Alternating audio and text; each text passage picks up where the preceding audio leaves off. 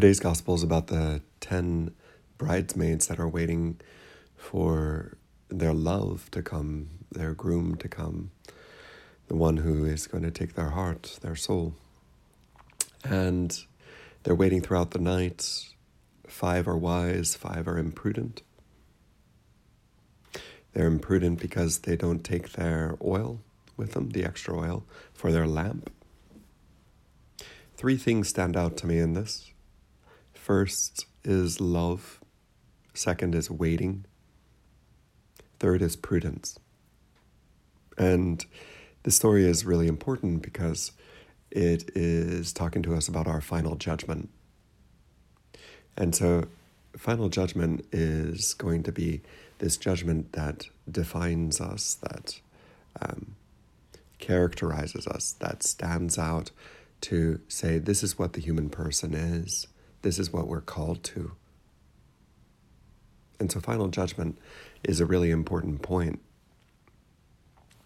So, facing this final judgment, we have to see something more than just a story here. It is the final judgment, meaning this is something that characterizes what is good spiritual life or good, even psychological life. And this surely even has an effect upon our bodies, insofar as our psychology has an effect upon our bodies. This greatly has an effect upon our bodies, whether or not we live of these three things. It's as if, you know, we are metaphysically structured this way. If you think about it, our, our ears are made to hear something outside of us that is called sound. Our eyes are made to see something outside of us, light and color.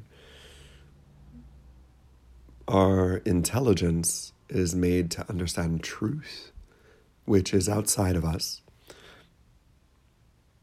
Our hearts are made to love, and it's a love of good that is outside of us.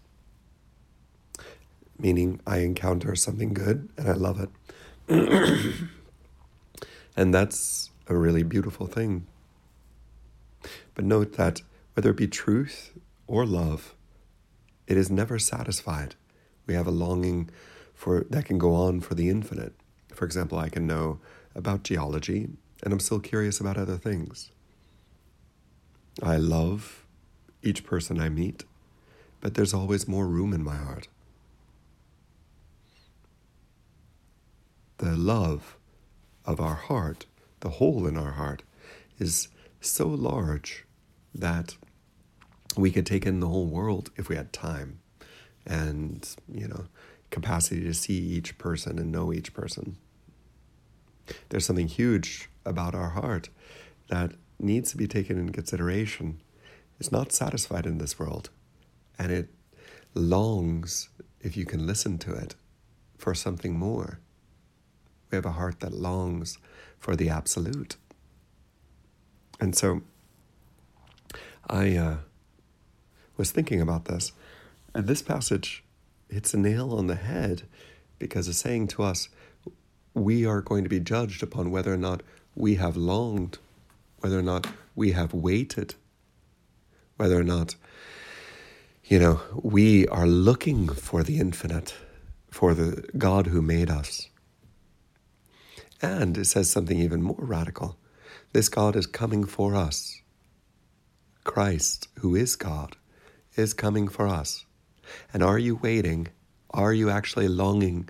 Is your heart so large that you're able to love or long to love? And so that touches our first point. You are made for love, and you'll be judged according to that love. You know? But it's not just that they're bridesmaids, that's the love aspect. But they are actively waiting all night long for their groom to come. They're actively waiting. Are you actively searching for the God who can fulfill your heart, the only one who can fill the hole that is in your heart? And I have to say, many of us aren't even aware of that.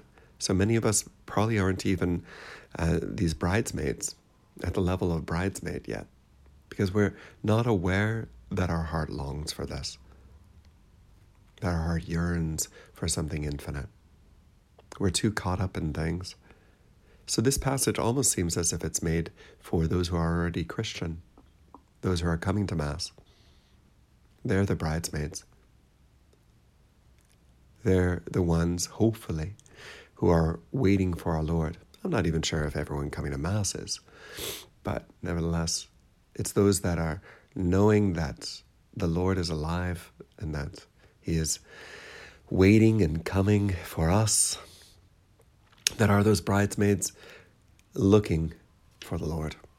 And on this earth, leading in that second point of desire, if you're not waiting and longing for something more, I think you're missing it. The only thing that can satisfy our heart, which is that infinite love given to us, that good that is so great that we can finally find peace.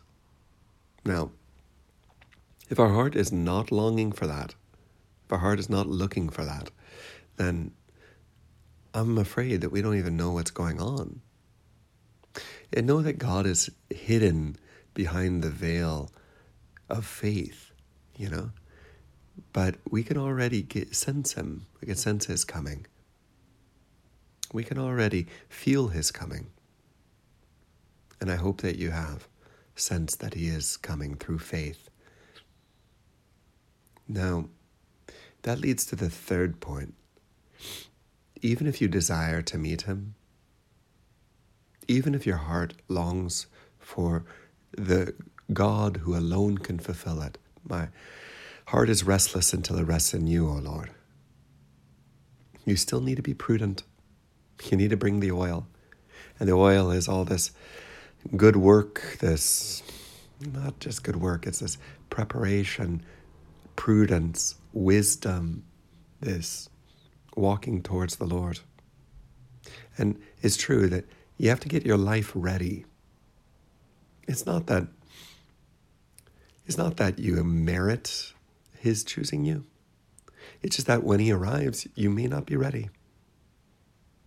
And so, even if you do believe, you still have to take it seriously and put everything in order.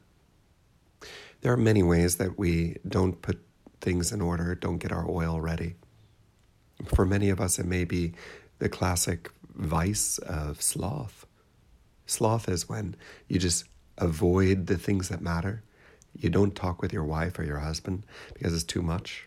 So you just keep on keeping yourself busy, busy, busy, busy, busy, doing all kinds of things, all kinds of wonderful things in your life. But you never deal with the things that matter. You never actually pray. You never say your rosary. You never ask for forgiveness. You never um, ask God in confession because you're too busy avoiding, avoiding what really matters. So, in the end, when Christ comes for you, he will say to you, I don't even know you.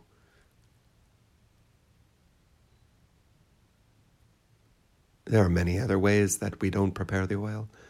There are addictions, addictions to food, addictions to drink, addictions to drugs, addictions to sex, addictions across the board. Those also take us away so that we're not ready. The oil isn't there. We're not able to use that oil to light the lamp of the Holy Spirit within us so that we're able to gaze out to see is he coming? Is he here? Is he here? We're not able to do that because we're far too distracted. So, there are three points that describe our human person. And I would say the human person cannot have spiritual health if we don't hit these fundamental points. And not only can you not have spiritual health, your psychology itself will be messed up. Psychology doesn't get messed up necessarily because of these things. You could be messed up from genetics or biology. There could be tons of reasons why you get psychologically unstable, but this definitely touches on a very important matter for stabilizing, helping our psychology or it can actually cause psychological instability itself, when we lose the meaning, the sense of our life, the direction. We don't realize we're made for the infinite and our heart longs for it, and we don't prepare for it. So I challenge you to get your oil ready and prepare for his coming. In the name of the Father, the Son, and the Holy Spirit. Amen.